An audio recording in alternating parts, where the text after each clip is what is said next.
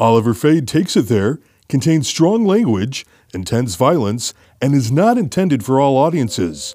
Listener discretion is advised. Hi, and welcome. This is Oliver Fade, and I'm bringing you the podcast that speaks the truth about the streets.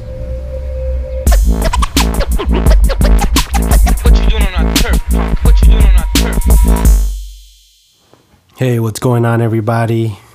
Welcome back to another episode of Oliver Fade Takes It There, and it's the 9th episode this time. And today we have AJ. He is the founder of Southside Dreams Clothing and South Ave Street Food. How you doing, AJ? Good man. How you? Good to be here, man. I'm very excited. Usually I got like somebody that I know very well. Yeah. You're someone I just met months ago. Yeah. Probably. Mm-hmm. Maybe a year. About a year, yeah.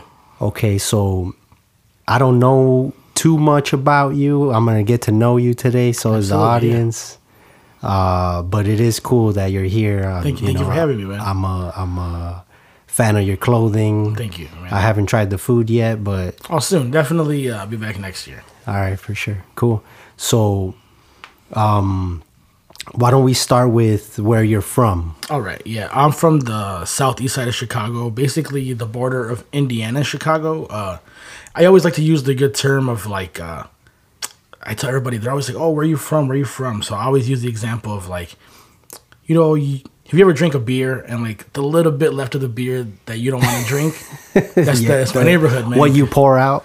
No, just like, oh, there's like the little bit there, like the little last. Yeah, like, no, yeah. But that essentially is my neighborhood. We're like the last Southside neighborhood, like in the Southside, to the point where like people didn't even know we exist until like we bring them out there and they're like, this isn't Southside. And then I hate to always use that example of like, well, come check it out then. Like, yeah. I actually didn't know it existed either until I met my fiance, Susie. Shout out to Susie. Yeah, no, me and her, which is how I know you. Yeah, and her too. Like, there are a lot of people out of there. Like, some will come every little bit and be like, there'll be these creatives that come and try to like work so hard to be different and like put on the neighborhood. And she's definitely one of those people. So I'm really blessed to have get to know her too. Cool.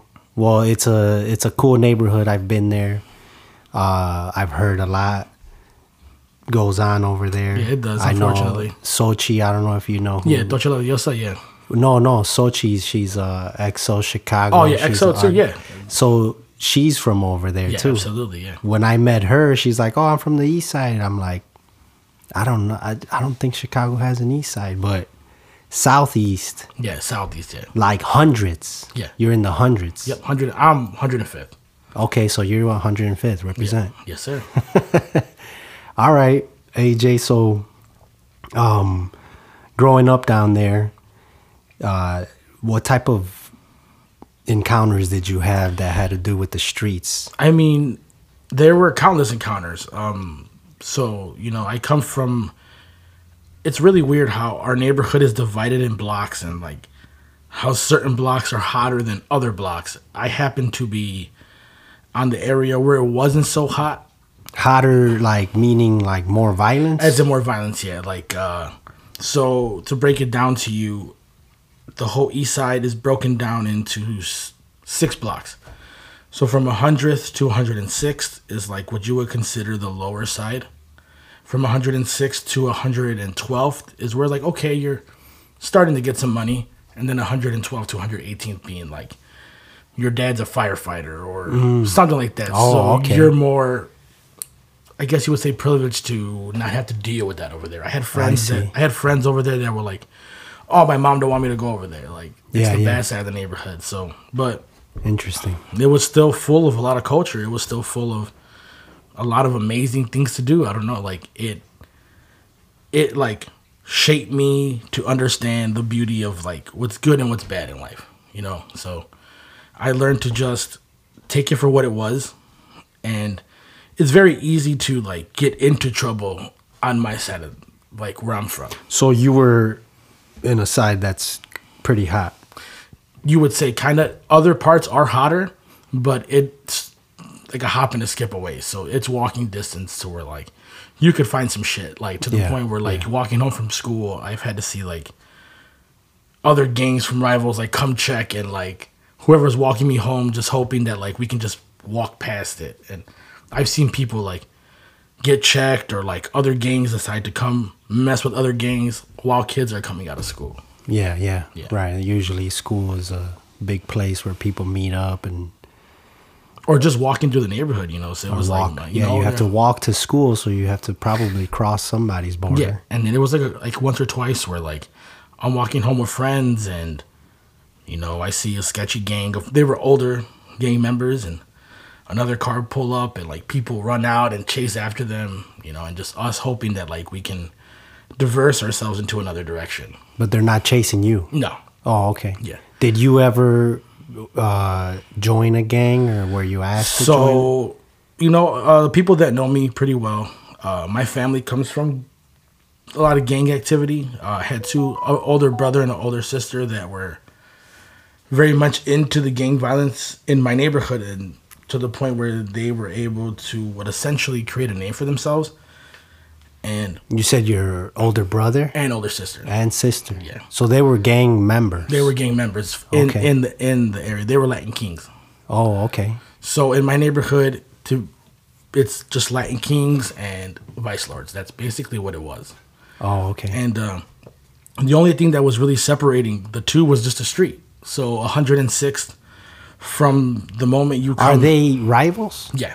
Oh, okay. Sometimes it gets confusing, but all I know in my neighborhood is that like Kings and Vice Lords, like that's it. And yeah, they just been going at it since the beginning of time, or at least since I've been little. That's all I knew.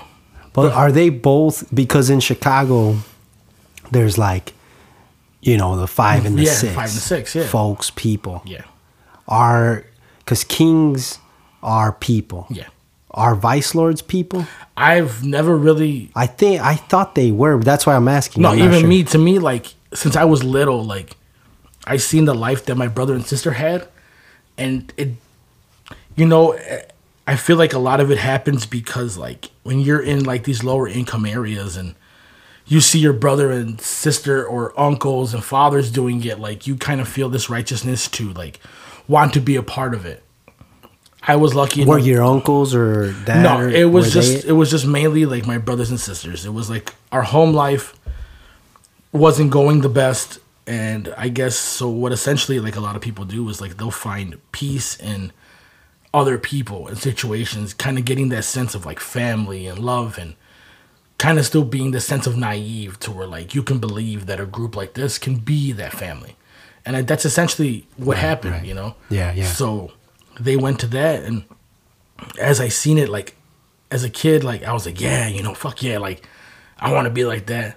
And then I started finding myself into other things. So you wanted to be a king when you grow up? Yeah, I did, yeah. I wanted to be like my brother. Because your older brother. You and my sister, yeah, both of them, you know, and they were crazy, man. Like, there were carnivals in our neighborhood that doesn't happen anymore, and, like, I remember walking to the car and, like, my sister's friends getting jumped. And my sister's literally, like, 4'11". And literally seeing her like drop and like boom, like fighting like two girls by herself, like just straight swinging, you know. Oh, yeah. my mom being there, it was just tough. Yeah, we were all raised that much that way. So, you know, I did want to be part of that. But all I was really searching for in that moment was that sense of like love from them. Mm-hmm. And then once I was able to kind of like branch off and do my own thing, that's when I realized that like, hey, like I didn't need to do this. So I got very much into. Like, I started getting into rock music. I started getting into skateboarding. I started getting into... You switched up your what you thought of. Yeah, because I started seeing, like, man, this seems way more fun. Like, this seems like that. Like, I'd rather get essentially hurt from, like, trying to skateboard off some stairs than I would getting jumped or shot at, like, being a gangbanger. So I found a lot of peace in that. That's a funny way to... separated, yeah. Though I'd rather get hurt by, you know, falling down these stairs than getting jumped. Yeah. And then because I've seen it, man. I've seen how they were like coming home, like our house getting shot up, and I'm like, man, like. So were you ever like questioned because of your brother and sister? So I know my brother at a point, like, he had gained this sense of rank, like, where he was the, like, this big dog. And I guarantee you he wanted me to be a part of that. He did. Yeah. And once he seen that, like, I didn't want to, he did get very distant. Like, nah, like, would see if you have a gang, like, people have your back. So I come from an area where, like, the rocker to ghetto ratio was, like, rocker being, like, 20%, ghetto being 80%. So, and, like, you know how it is, like, oh, let's pick on them. Let's pick on them. At the time, like, it's cool how nowadays, like, this rocker ghetto coexistence is, like, so much more acceptable. Like, yeah. And I've seen it a lot. So it's changed a lot. But back then, it was very much like, nah, let's pick on him. He's different. He's different. And yeah. Yeah, it happened a lot. And then my brother was like, see, if you were to join the gang, like, I'd have your back. Oh, that's crazy. Yeah. And that's like a whole, that's a. So now he was like, oh, now. Way of life. You got to figure it out now. Which I did eventually, but it was still very much like, dang, you're my brother. You're supposed to have my back. Like, yeah, he wanted me to learn the hard way to kind of be like, oh, okay, cool. Like, now you're going to learn a life without that. Oh, okay. Yeah. Interesting. That's crazy. So you have a clothing line. Mm-hmm. So you're into fashion. And you grew up with, you know, gangs and people like that around you. And when we talked over the phone about doing the podcast, you mentioned, you know, like the fashion and gang, the gang world. What do you think about all that? Was that inspiring to you? So definitely, like, man, like, we grew up on, like, hood movies. Like, man, I was watching, like, hood-ass movies from, like, the 90s. When like I was, what, like, Blood In, Blood Out? Blood In, Blood Out. You have, like, Mi Vida Loca. American Me. Like, nice. South Central, Don't Be a Menace, like, Boys in the Hood. Like, we were raised on... Menace to Society. Menace to Society is an amazing movie. Like, see, like, that kind of culture. And it goes hand in hand, so how I'm about to explain everything, like...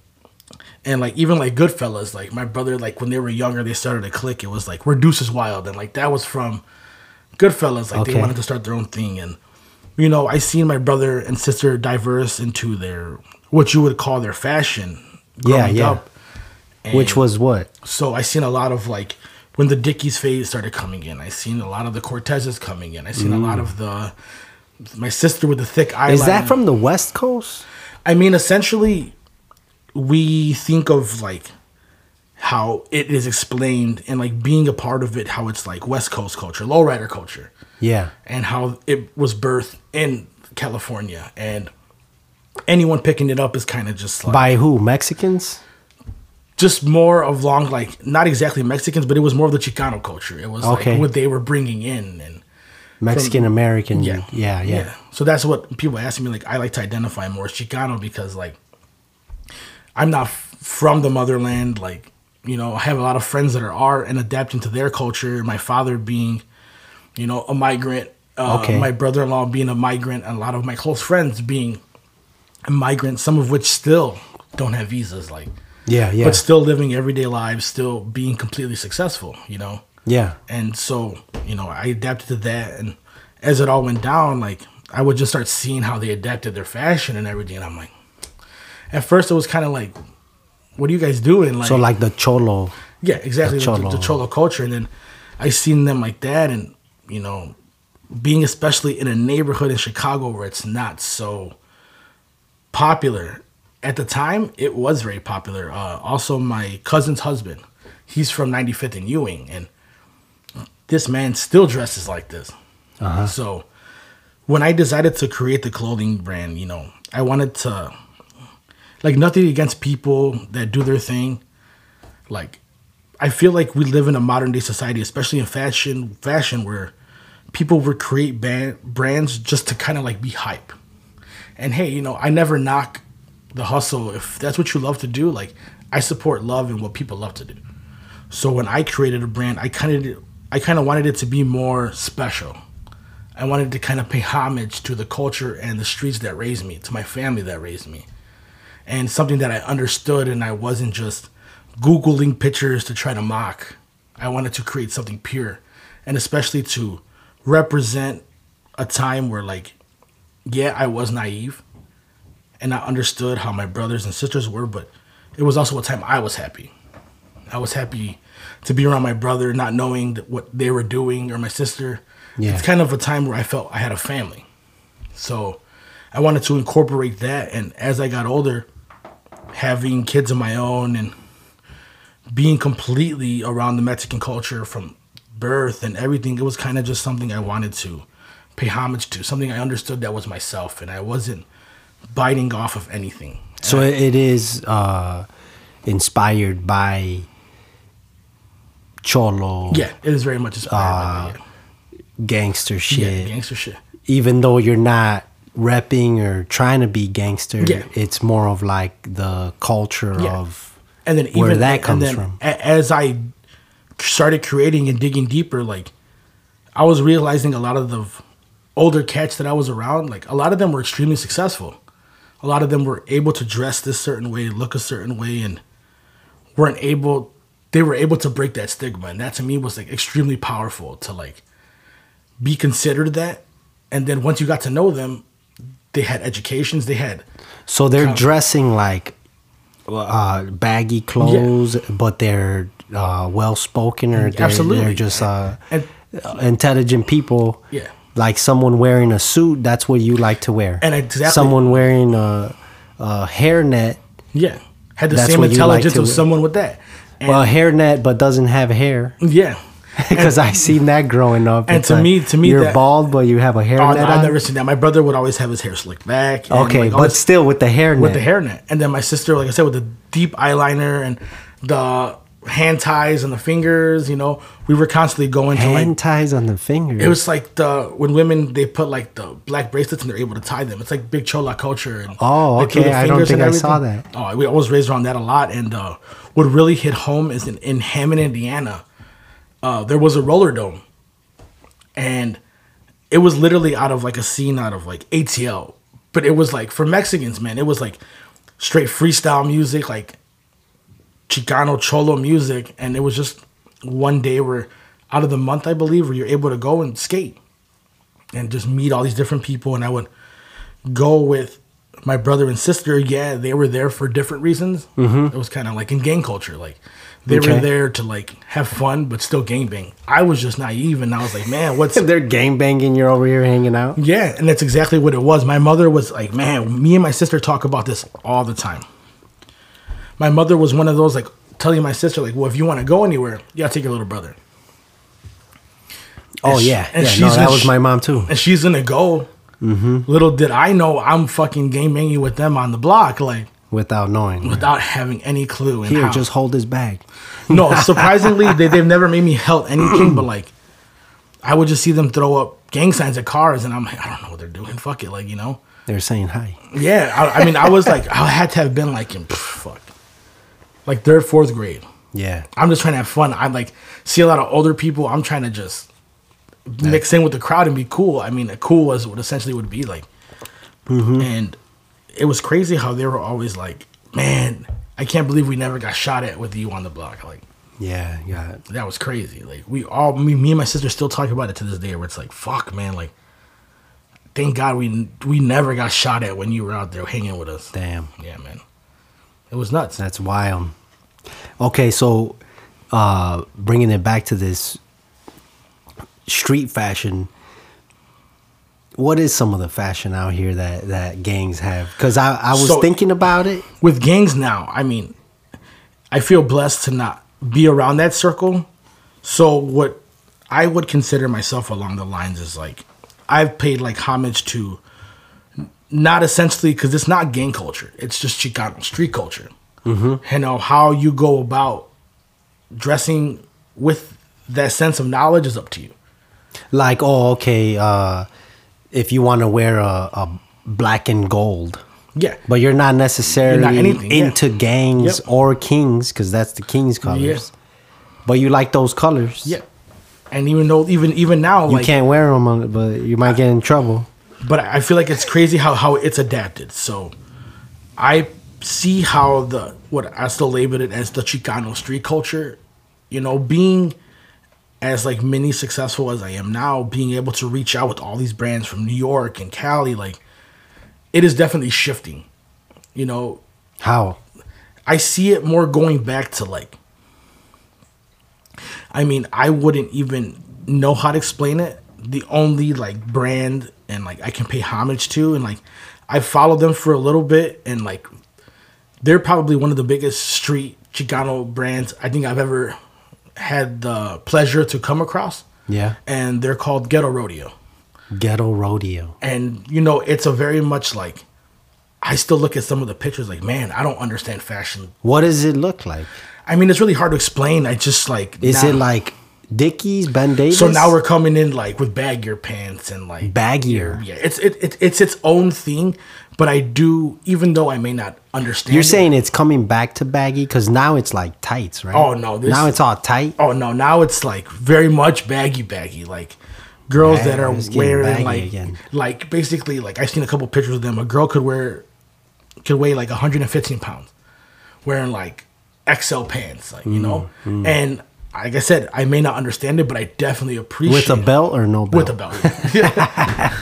But it's just like, it's crazy because now this specific brand is taking the dynamics of what a Chicano culture brand is, like elevating it to fashion to where like runway and like, oh shit. To me, I'm level. Like, oh wow. Because like, this is the streets. This is exactly. And like, you know, they had a pop-up here in Chicago maybe like 2-3 weeks ago. Oh, okay. And this was his first time like in Chicago and like, okay, having like a line for like 2.5 hours, like no matter what. Oh, to buy his clothing because he was apparently coming all the way down to New York for Fashion Week.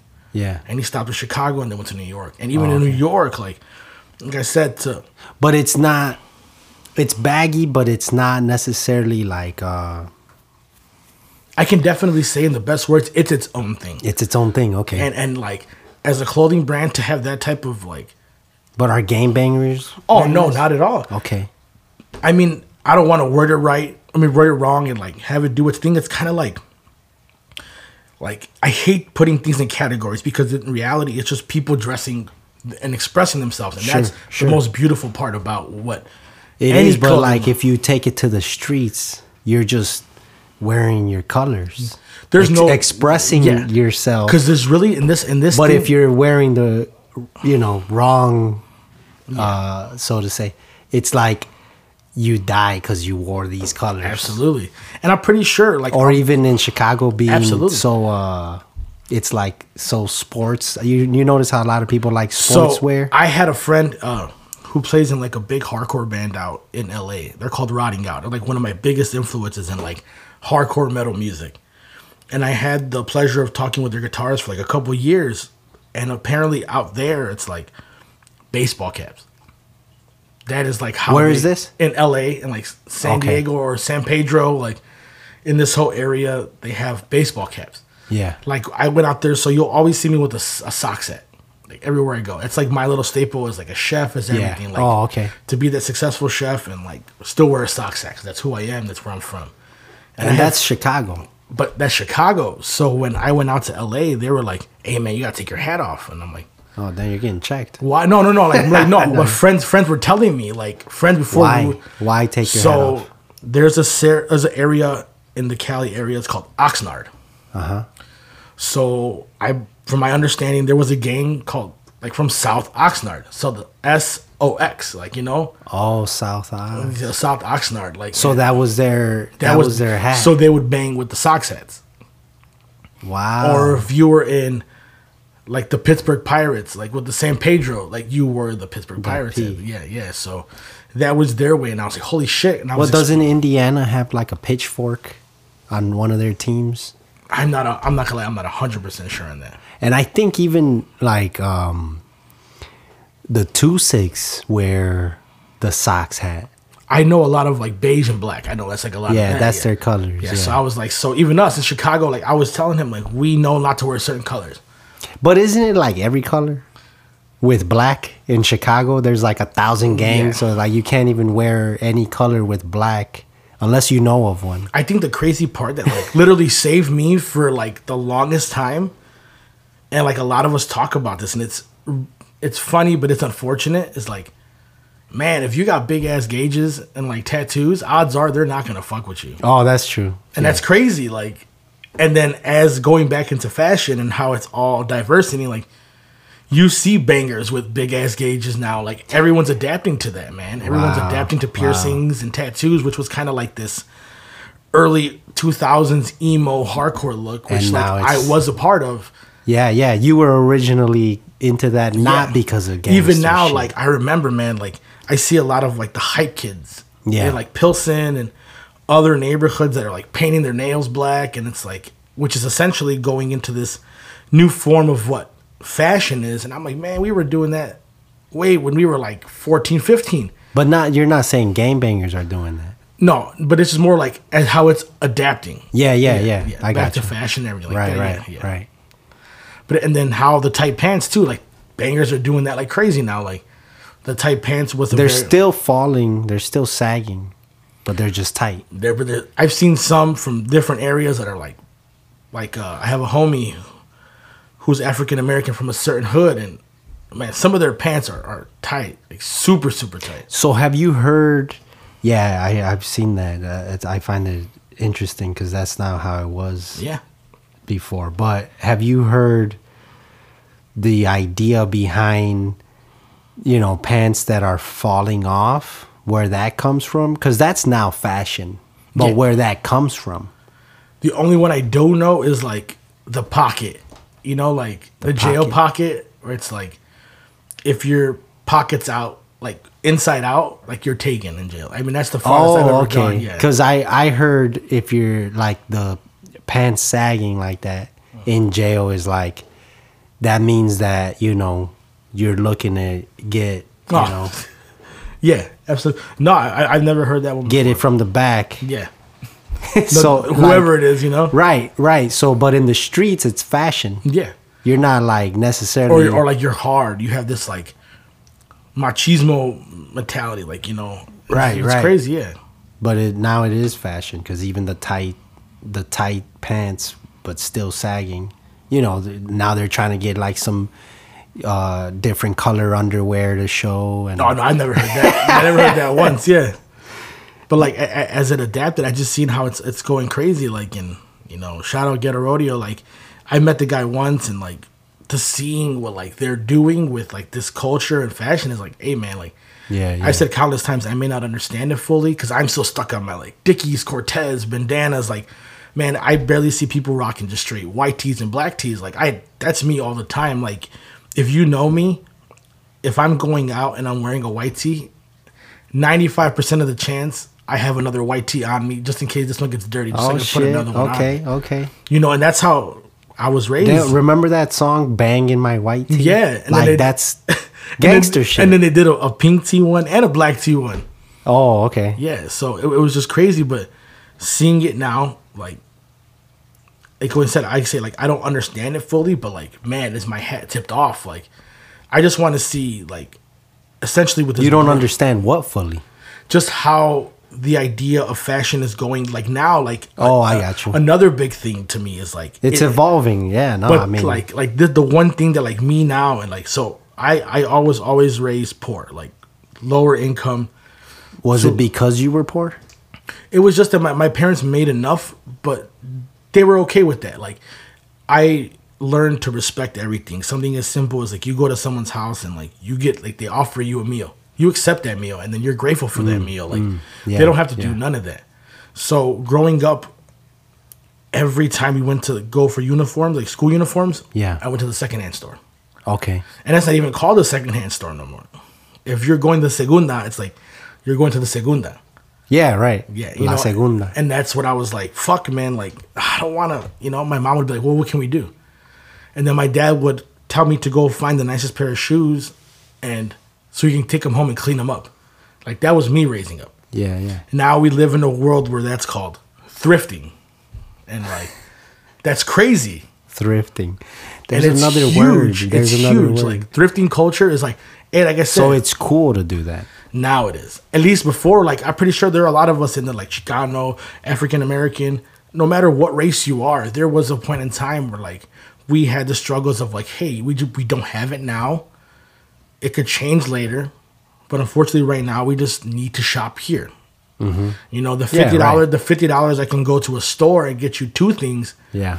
I can get you 20 things. Get the whole family something. Yeah. Yep. And that's just unfortunate times. And no, that's how I grew up too. I mean, I didn't see anything wrong with it until I learned that it was, you know, frowned upon in school. Because then I was going and roasting on you. Now it's like, what? Like, like, oh, you caught that, bro? Like, damn, that's what's up. You only paid $10 for that? Like, man, I went, you know, during the time where I was in grammar school, it was like you had G-Unit shoes and, you know, like Jinko jeans or just different things. And like, oh, you look at, you know, the kids were wearing to school on purpose or like wait for picture day or for the dance to like flex out. Yeah, yeah. I never had that opportunity, you know? Yeah, like, yeah. Oh, that's like, I would still wear the same school uniform or like, whatever paisa shit that my mom and dad can conjure up for me, and like I look interesting that you're like doing a line, a clothing line, even though like because you were looking at these fashion things going on, but not necessarily like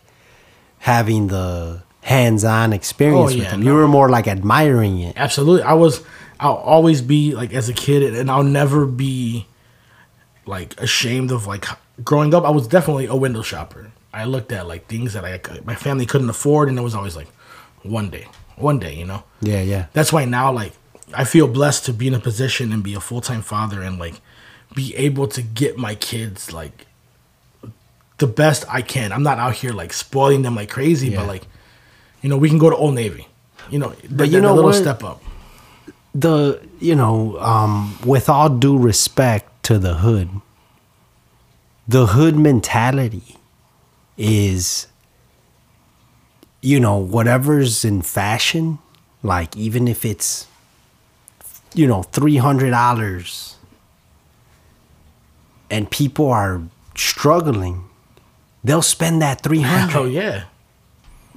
It's just to be like, I got the whatever. Yeah.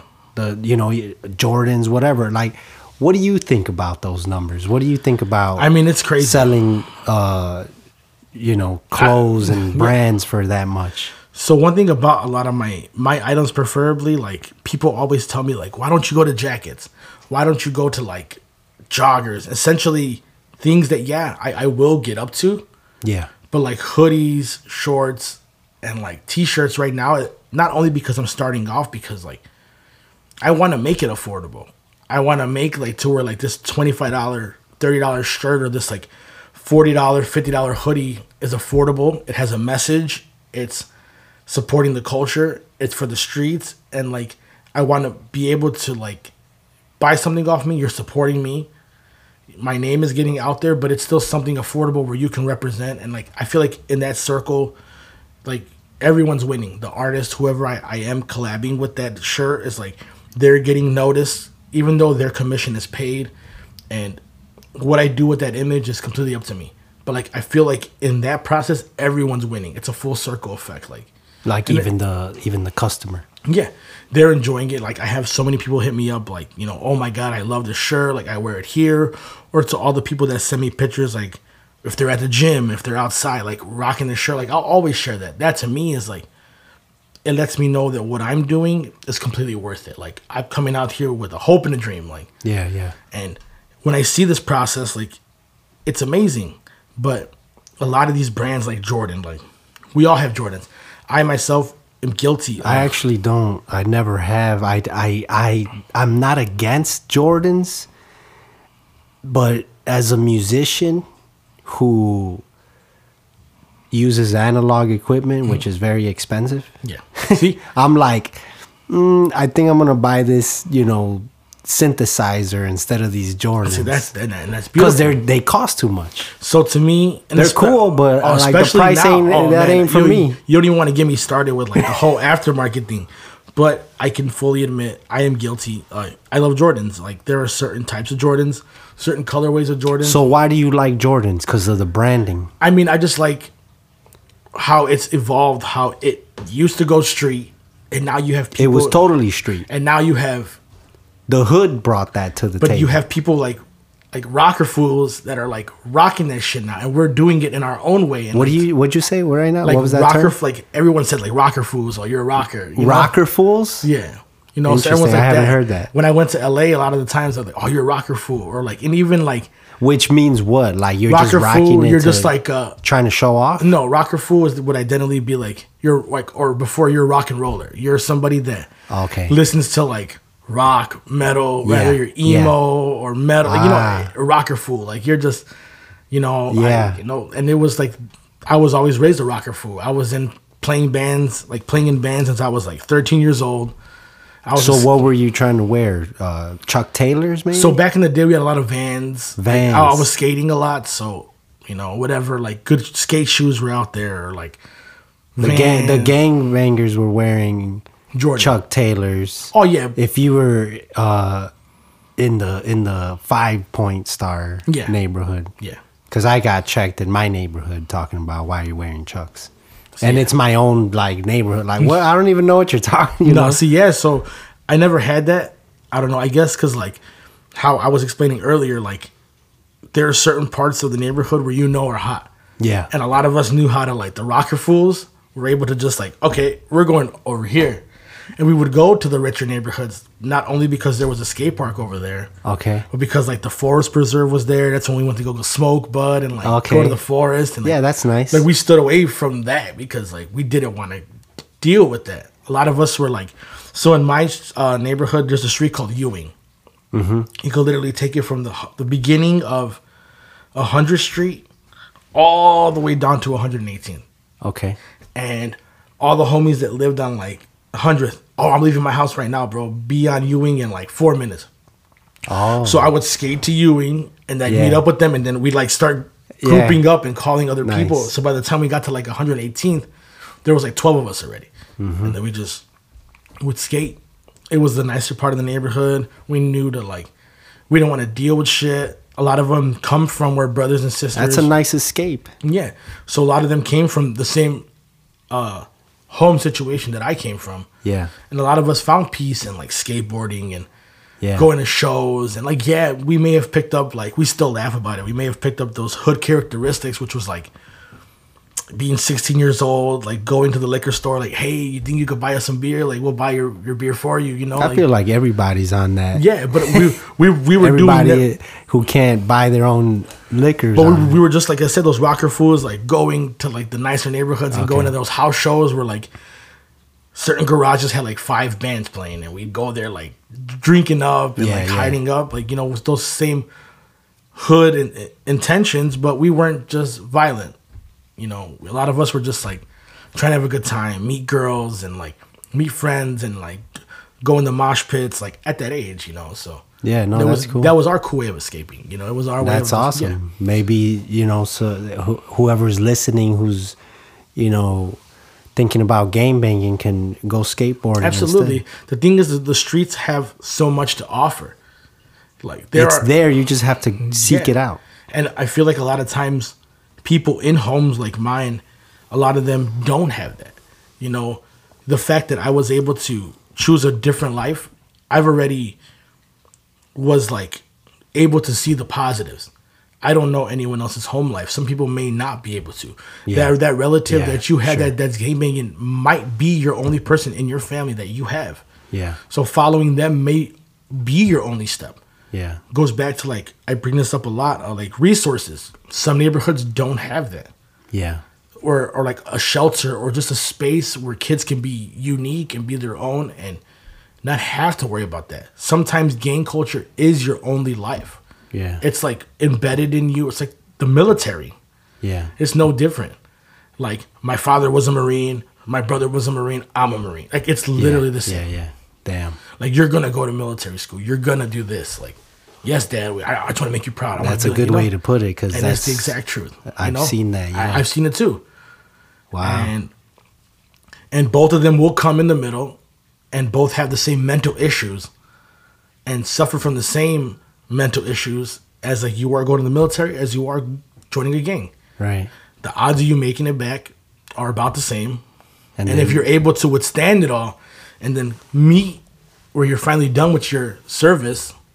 You're going to suffer from all this mental illness. Yeah, and it's insane. Like, speaking of mental illness, it's Suicide Awareness Month. Absolutely. We're in September, in case somebody's listening in July, because I don't know when they're going to listen. Oh, absolutely. Yeah. But let's talk about that. Absolutely. So, you know, this is a tough topic, but it needs to be talked about. Absolutely. And that's one of the main reasons I was so happy to be on part of this podcast and this episode. Like, suicide awareness is something that is, like, very familiar with me, but I'm also... like something I love to talk about, and I feel like it needs to be talked familiar about. How? Why do you say that? So, you know, I was always raised with mental health, like situations. You know, when my mother was pregnant, like family issues were so hard that like she wanted to take her life, to the point where like it was almost hereditary to me. And being around. And how do you know that? She told you this? Yeah, me and my mother. My mother is like my best friend. Oh, okay. Me and my mother, like, if anyone that's seen me vent, like, I bring my mother with me. Oh, okay. In the process of, like, I never know. You know, both of us never know. Me and my brother both take the bus to work. We both expose ourselves to any situation, any time of the day. And to be able to bring my mother along this, like, journey is very, very important to me. To have her see, like, man, you know what? Like, I never know when my last day is, but at least... I know my son is out here trying. Yeah, he's doing the best he could. He's an amazing father. He's working hard. He could be doing other things, but no, he is literally pursuing his dreams and trying his hardest because nothing's guaranteed in life. Yeah, you know, with this fashion thing, I create in hopes of being successful enough to leave something for my daughters. That is like my goal. Nice to be able to show them that, like, mija, like I have two little girls, like. Being able to show them that they can do whatever they want in life. As a father, for me, that is the biggest thing I could do for them. Awesome. And just allowing them to be free and like, hey, if you go to college, if you go do these things, then I'm going to love you no matter what. Yeah. But just letting them know that expanding your brain and being creative, like I'm never going to look at you differently for being a creative. Like, yeah, you can do whatever you like.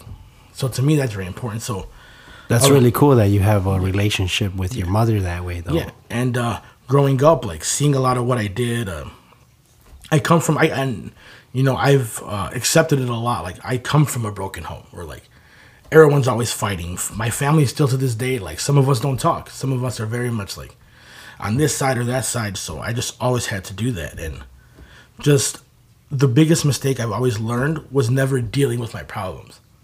You know, we come from an area, especially from, like, my dad and my brother. These men cannot talk about their feelings to save their life. Yeah. My brother was like, I'm going to be in a gang and I'm going to be as violent as I can. Yeah. And that was his way of, like, at least I believe, like, punishing. Or his way of just, like, dealing with how... releasing? Yeah, how bad everything was. And my father comes from Mexico to where, like, his father was an alcoholic. And they had no money. So he comes to the U.S. and builds his life for himself. And my father's the type of person, as long as there's money in his pocket, he is happy. And who around him chooses to accept that is up to you. And if not, he can really care less. That's just how they are. Yeah. Both of them. So they were very much active in my life to a point. You know, my brother decides to join this gang and then leave. Like, I'm going to go do me. And then my father with this work mentality, like, I have to work as much as I can. And as long as I gave my son life, that's about the most I can do. Yeah. So I was around my sisters a lot. And just kind of like adapting the life of a woman was always what I was used to. And as it progressed, I started adapting to more feelings and more looking at life through the both sides of a man and a woman. And then understanding a lot of that. And as I seen life goes on, like, everyone started moving out. Life got really bad, and, like, I ended up being alone. So it was just me, my mom, and my dad. Okay. You know, my sisters moved out. Everyone's like, fuck this, and that. So, like, well, I'm alone. You know, my sister hated bringing me around. My brother didn't want to do this because he's like, fuck this, man. I'm going to go gangbang. My other sister's like, I hate my family. I'm going to go move out. And then the other one, too. So that's just, like, a lot of fighting, and everyone left. So I'm the youngest. You know, I try to find relationships with friends and all sort of stuff. So all these years of damage, like, I just bottled it up. I bottled it up to the most I could because I can't be weak. You know, like, weak, you know, and that's the one thing. Weak about, how? Like, what do you mean by you can't be weak? You know, there was a lot of us at a time where, like, I'm glad that the stigma has changed, but there was a point in time where men couldn't talk about their feelings. I mean, I still like that. And but to a certain extent. But before we had no extent. Right, right. No, it was worse before. My brother would always be like, "Man, you sound like a bitch, man." Now I'm like, right, right. No, still people then, still talk shit. And then mi papá siempre estaba como like, "Oh, porque eres un chillón." Like, siempre está chillando. No mames. Like, that's how he always was, man. You know, it's how it always was. Yeah. And the only one that was defending me was like my mom. Yeah. Pues déjalo, déjalo, déjalo. So like, everyone has feelings. Yeah. Male, female, whatever. But for some reason, it's been harder for males. Yeah. I don't know where that comes from. It's just that you know, like I hate what you would call it, like old times where it's like men got to be the breadwinner. But do you think we evolved to that for a reason? Like there's no room for, you know, emotions because you gotta. I don't know, take care of... I don't even know. Yeah. I don't understand it myself. Yeah, so... I'm with you. I'm like, you know, everybody should be able to express themselves. Exactly. And release whatever's going on and have an understanding. So, I was lucky enough to have this conversation with a group of my friends. You know, I may not know what it's like for, like, African-American household or, like, a Caucasian household. But in, like, in a Latino household, like, I feel like... in olden times, like, or like our parents or our parents' parents, like there wasn't anxiety, depression, or maybe there was, but they were stuck in this. Absolutely. Like, there was like, I can't, like I have to, I got to brush it off. And now us in this, hold it in. Yeah. And us in this newer generation, like, you know, sometimes we want to just stay like, I just want to stay home, man. Like that. And then like I've seen it personally with like, the mother of my kids. I would see the way her mother was, like, my baby mama battled depression too.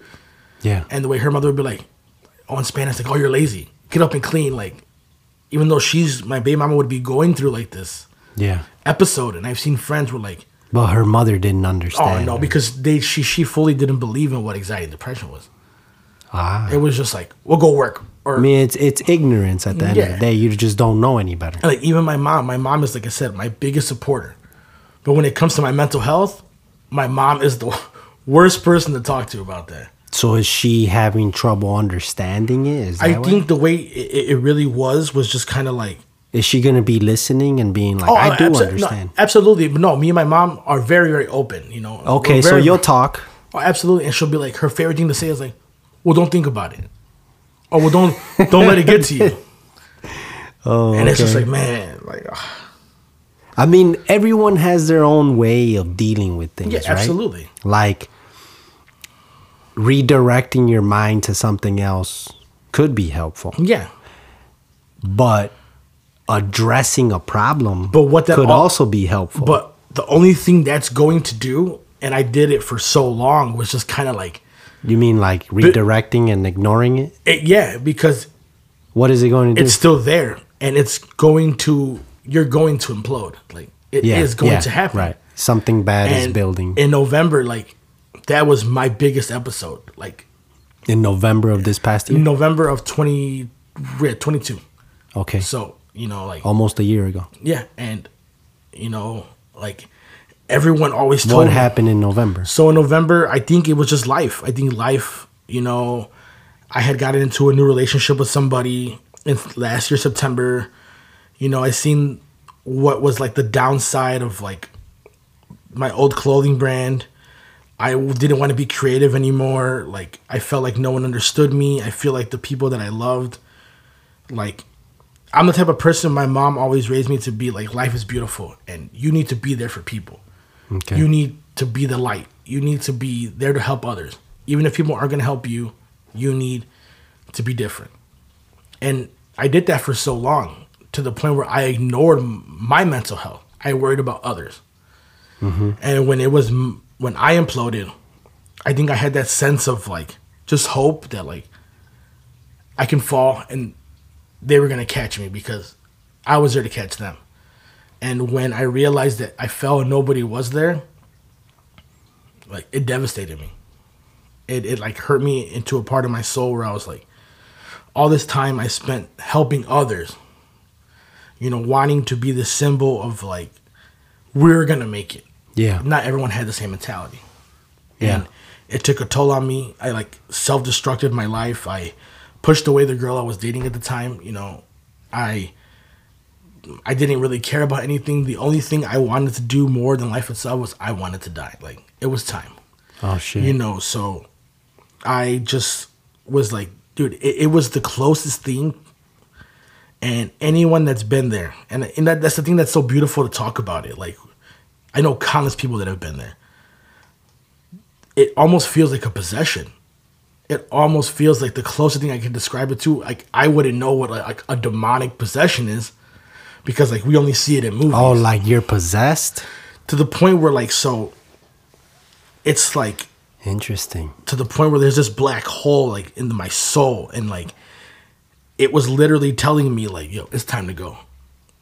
Like, it's time to go. The pain was just like, if you have a physical pain, like you cut yourself, like you could put a Band-Aid on it. If you burn yourself, there's like burn remedies. Like if your throat is hurting, whatever, if your physical body is hurting, there's got to be a way to like stop the pain. Stop the pain by dying. No, but like, as in like, no, but I mean like I said, if you burn yourself, you could put ice on it or yeah, like that, you know? Or like if you have a headache. So how do you stop the pain? And to me, there wasn't. Like, there was this eternal pain, and it was like in the pit of my soul. Like, it was like in the pit of my soul, and it was like overcoming everything. It was just like, no matter what I could think of that was gonna make me happy, there was like, it wasn't. Like, I was like, think of your kids, and the only thing I was like, no, your kids don't deserve to see you suffer. Like, they don't deserve to see their dad moping around here. Like, you know, they're gonna remember you. They're gonna remember you, and you know, their family's gonna take, your family's gonna watch over them, and everyone's gonna talk about you, and they're always gonna love you. Oh shit! Yeah, and that all the people that you helped, like, and this is the one big thing too with like mental health, or even. But really, you're gonna damage them. Yeah, absolutely, and you know, and as I go on to the story, like my kids ended up being like my saving grace. So, and then one thing that always kind of upsets me, but I always definitely bite my tongue on it, is like, I've seen people come and go. Like, that's street life, you know. We've seen people come and go. And when they're alive, you know, people aren't picking up the phone. People aren't, hey, man, like, when was the last time you seen someone message somebody just to be like, hey, I just hope you're okay? Yeah, no, it's rare. It's like, rare. You were on my mind. Like, I just want, I hope you're doing well. Right. Are you good, bro? Like, can I do anything for you? Those messages to friends, family are very, very much not passed. Yeah. Like, and that's crazy.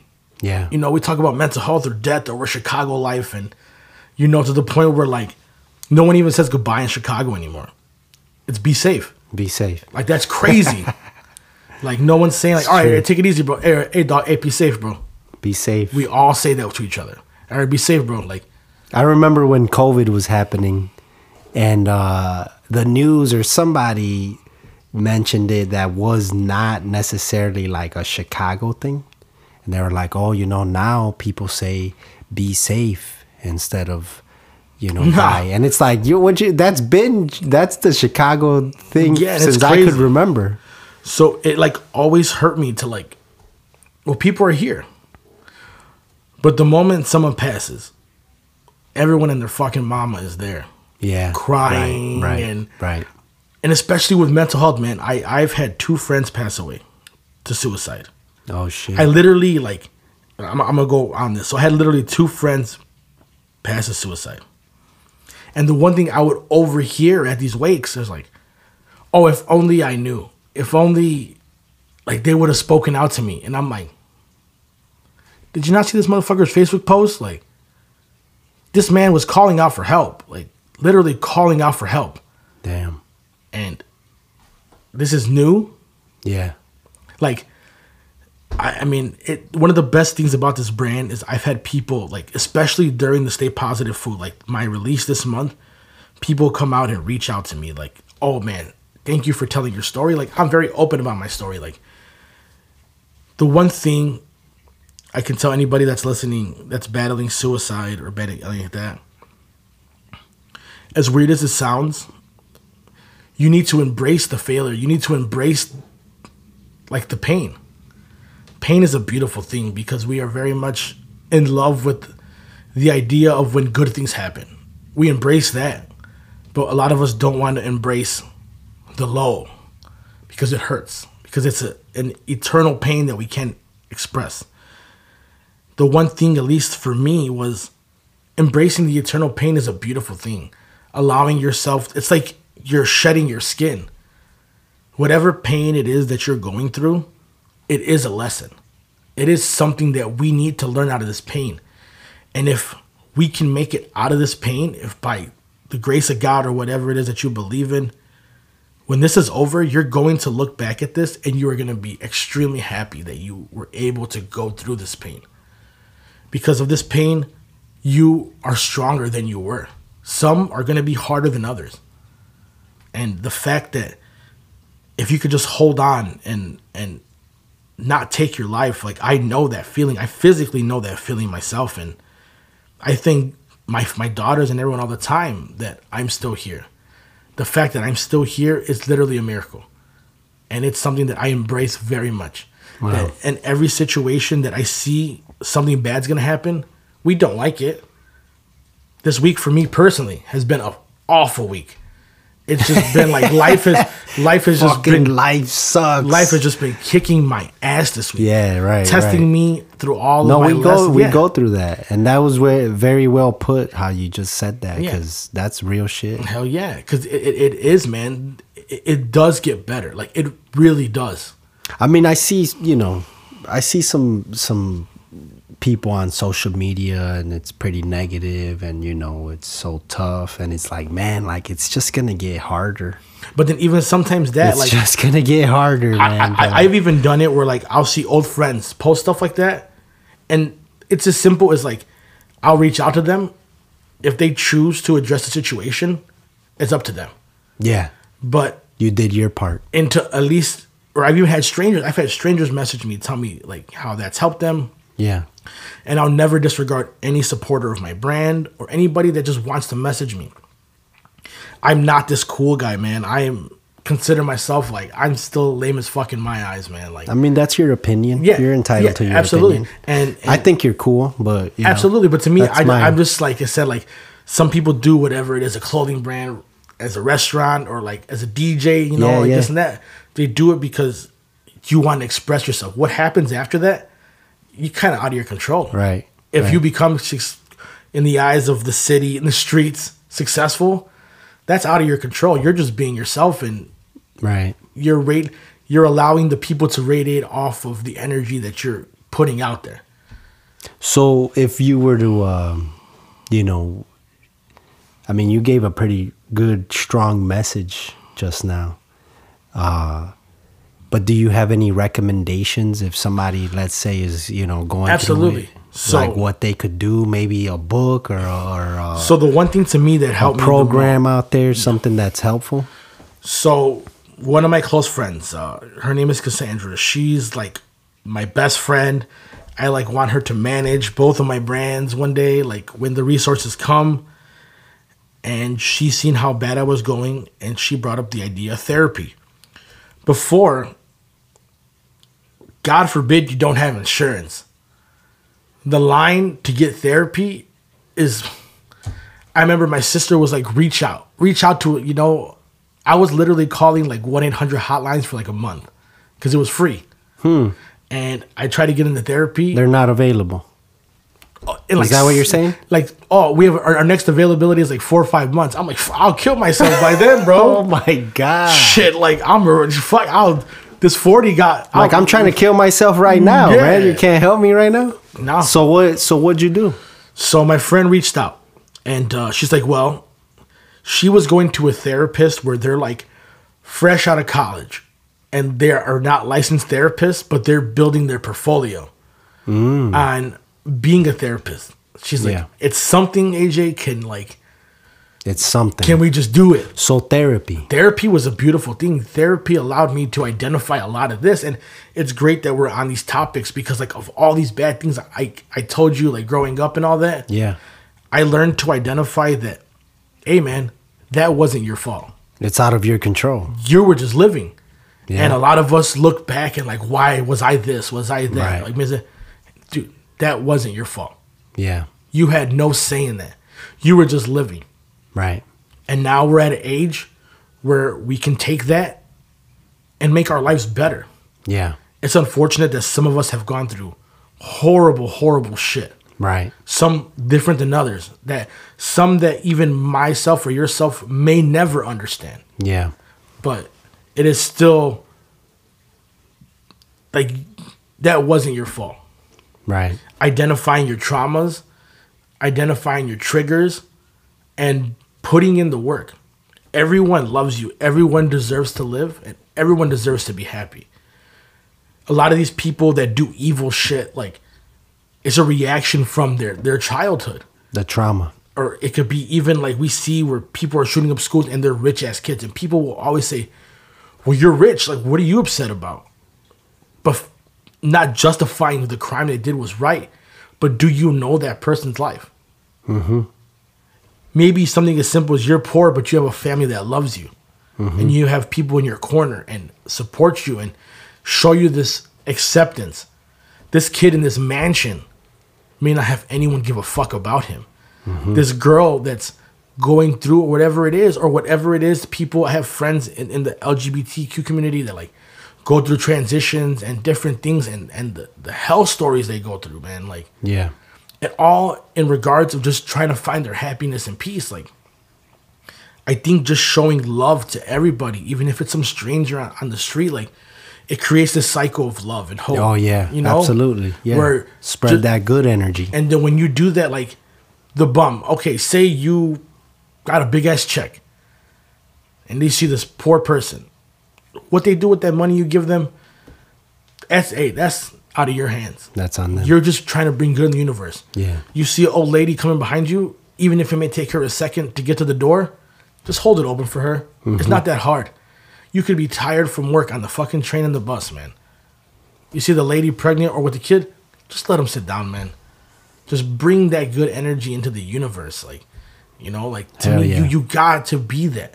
There's so much awful shit going on in the world. Just by you doing that, you have no idea how much that was a fragment into this circle of goodness. Just by you doing that little piece, man. That's what's up. And you got to be like that. And, like, even with that, because doing that could bring good hope into you. You know, I was lucky enough to go back to that and find therapy. So it feeds your own soul into it. And then once I seen that, like, my last suicide attempt, man, it was crazy. Like I was telling you, it was literally climbing a bridge in my neighborhood. The only thing I was thinking to myself was, like,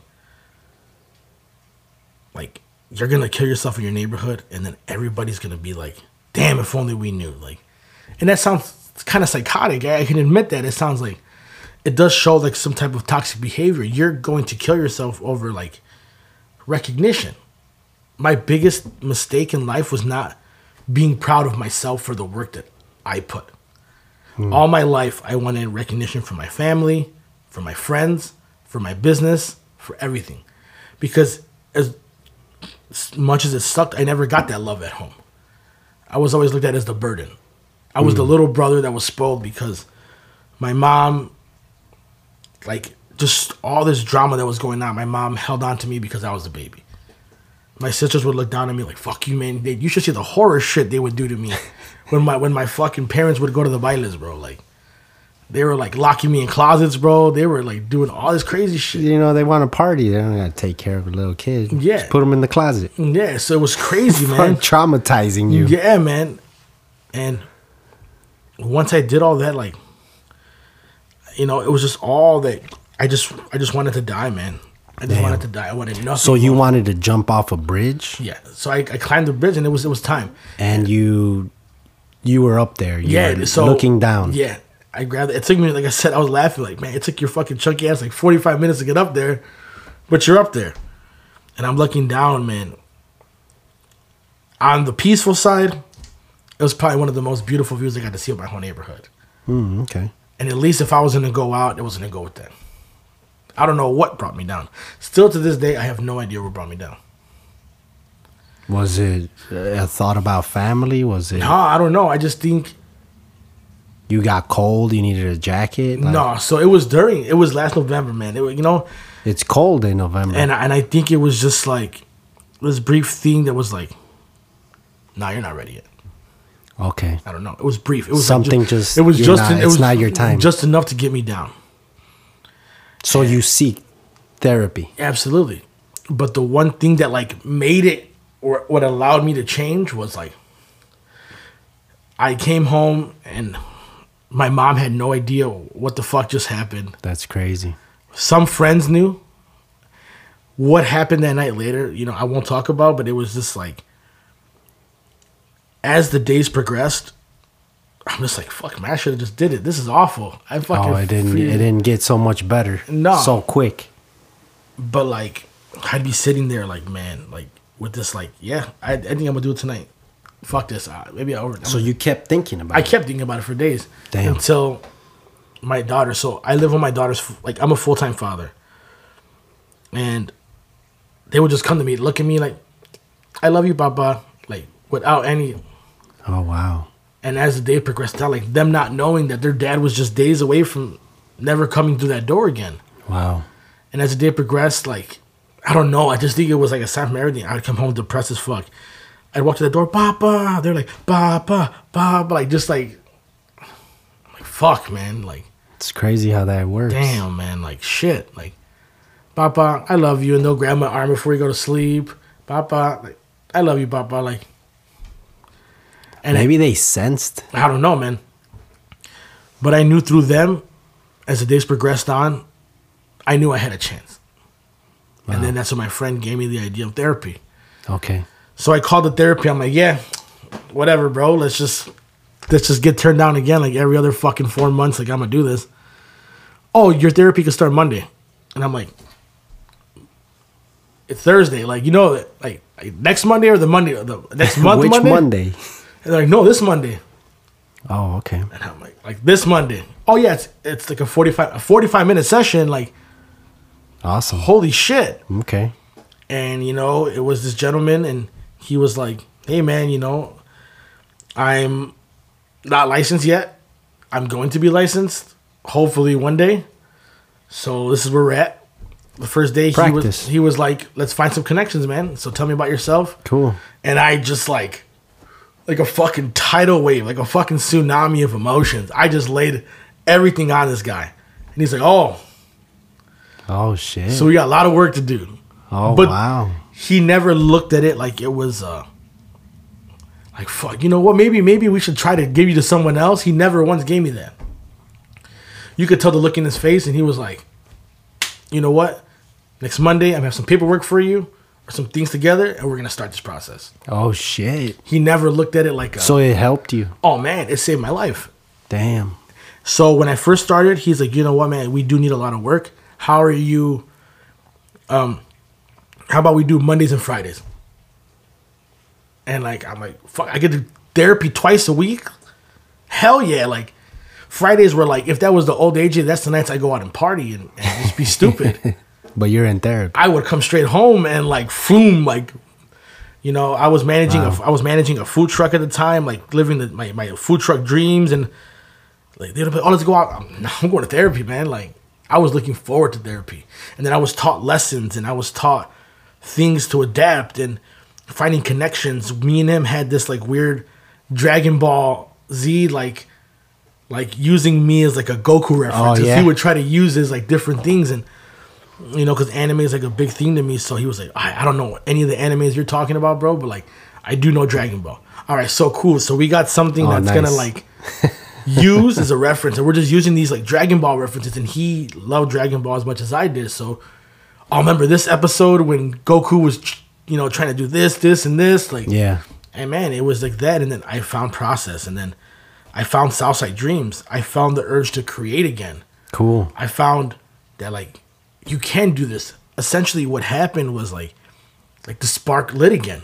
Yeah. And I was like, you know, I can fucking do this, man. You felt the will. Yeah, I can do this and do shit. And nothing against my old neighborhood, man, because I'm still live there and it's still my home. It's well, that's what you represent. Yeah, that's who I always will be.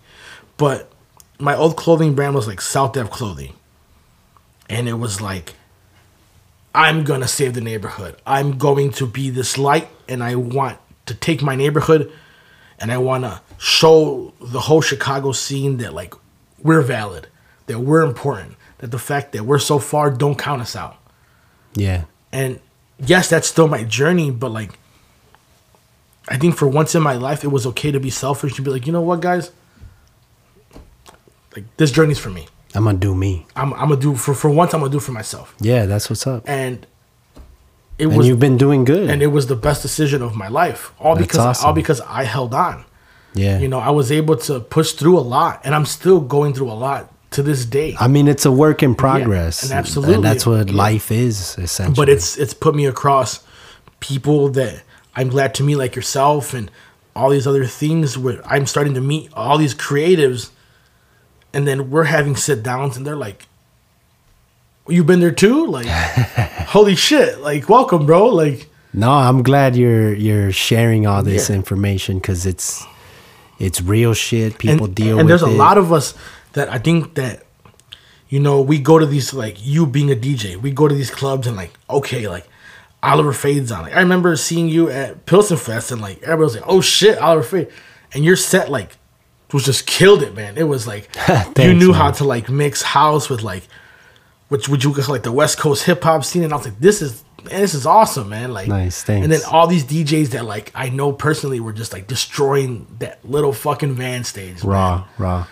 And some of which like you would have never thought that they share simulators with me. Like yeah. Same with clothing lines, same with like painters and artists and all these big Chicago creatives that we're like in this amazing city. They all have these horror stories to where like what they do saved their life. Real talk. And that's everybody's got some hard shit going on. And I think that's what makes us like so beautiful as a city, like especially the South Side. Like everyone always asks me, they're like, yo, AJ, like what is Southside Dreams? Like what is that? What does that mean? And I always break it down to them really quick, man. And I won't take no one's time too much. It's like, so in my city, like, Chicago's crazy. But it's always the South Side that gets the worst rep. I don't know why we get, like, the maybe worst. Maybe the murders, maybe. But it's just we get the worst rep. Yeah, it's pretty bad. But the thing about Chicago and the South Side is, like, when one of us makes it, we all make it. Everybody loves being like, they get proud. Because then once you do that, you're like, wait, if they can do it, then I can do it. Yeah. Literally. I went to school with that guy, or I seen him at a house party one time, or he's from the same neighborhood, or she's from the same neighborhood, or they are from the same neighborhood. Like, why can't I do it? And then that creates this circle of like, inspiration. That's the South Side dream is to make it. Like, nice. You know, so that's why when I use that, it's like to the single mother that's like working hard to fucking get out and give a better house for their kids, hoping for that. Or the kid that's in the ghetto, like, man, I don't want to bang. I want to go to college. I want to do this. Or to the independent father hoping to be a store owner, or like anyone coming from whatever part of the world coming to the South Side of Chicago, like, I'm here. I can make it. That is the South Side dream. Like, that is what holds the most importance to me. And to me, that is why my brand is so important, because I may be the owner of my brand, but I am that person with living and wanting to have that Southside dream. That's like, I'm going to get out of here one day, man. And hell yeah. I'm going to take my kids and we're going to look back at everything, and everyone's going to be able to look, and like, I'm never going to see, you know, if God gives me the light, like to be successful enough. Everyone has their idea of success. Mine would be to be able to support my children off of the creatives I do and be able to be around them. That is my idea of success, where I'm successful with my brand. I mean, that is success. Yeah. You know, I don't need, like, where some brands like, hey, man, do you, bro? Like, I don't need to, like, have rappers wear my shit. That'd be cool as fuck. Or having sports figures or, like, famous people wearing my shit. Like, if it happens, so be it, and I will appreciate it. And you know what? If you keep doing your thing, it's going to happen. And when it does, you know, I'll be able to appreciate it. But to me, this... If anyone wants to know what is my idea of success, is being able to not work, first of all, not work for somebody, work for myself, pay my bills off of my creatives, and be able to see my daughters grow up, spend the last remaining years, whether it be 2 years, 5 years, or 20 years with my mother. That's what's up, and man. That to me is that's all I can do, man. That's what's up. I create this brand, yeah. Well, thanks for you know, sharing all this. Always, and, man. Thank you for having me, man. You know, have a good luck.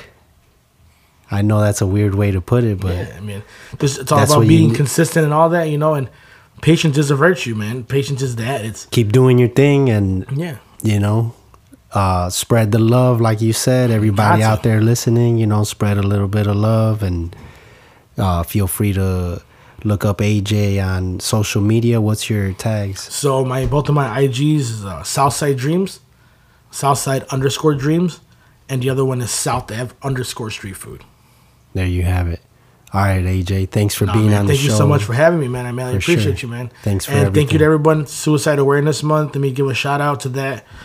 It's okay to not be okay. Please speak about it. If you're not feeling okay, no matter what you identify as, no matter what point of life you come from, we all feel the same. We all hurt the same. Please just speak out. Your life is worth it. And a lot of us would rather have you be here than seeing you in any other worse situation. Your life is completely valuable. Please reach out to people. Find the help. You could always message me on my socials on questions on how I got the therapy. And if I can physically help you in any way find that therapy, I'm more than welcome to reach out. But just please understand that life is valuable. You're here for a reason, and please just make the best of it and stay positive, fool. Thank you, AJ. No worries, man. Thank you.